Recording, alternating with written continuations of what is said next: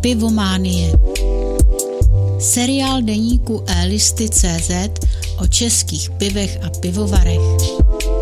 Hodnocení je vždy založené na osobních chuťových preferencí autora. Těšíme se na vaše připomínky a reakce v komentářích. Píše Petr, čte Michal. Dobrou chuť a příjemný poslech.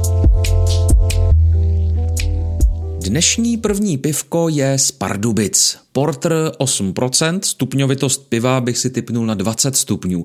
Pivovar založený v roce 1871, nicméně tento kousek se prý vaří od roku 1891. Ve složení vidím čtyři druhy sladu a dobu zrání 120 dnů.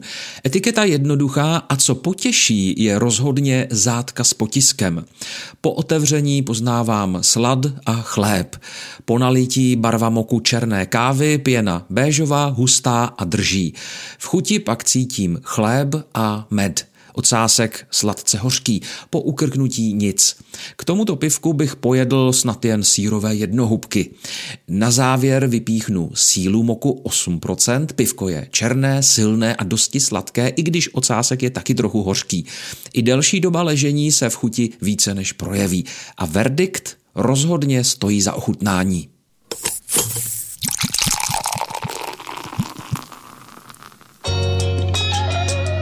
Tento příspěvek je určený pouze členům e-klubu.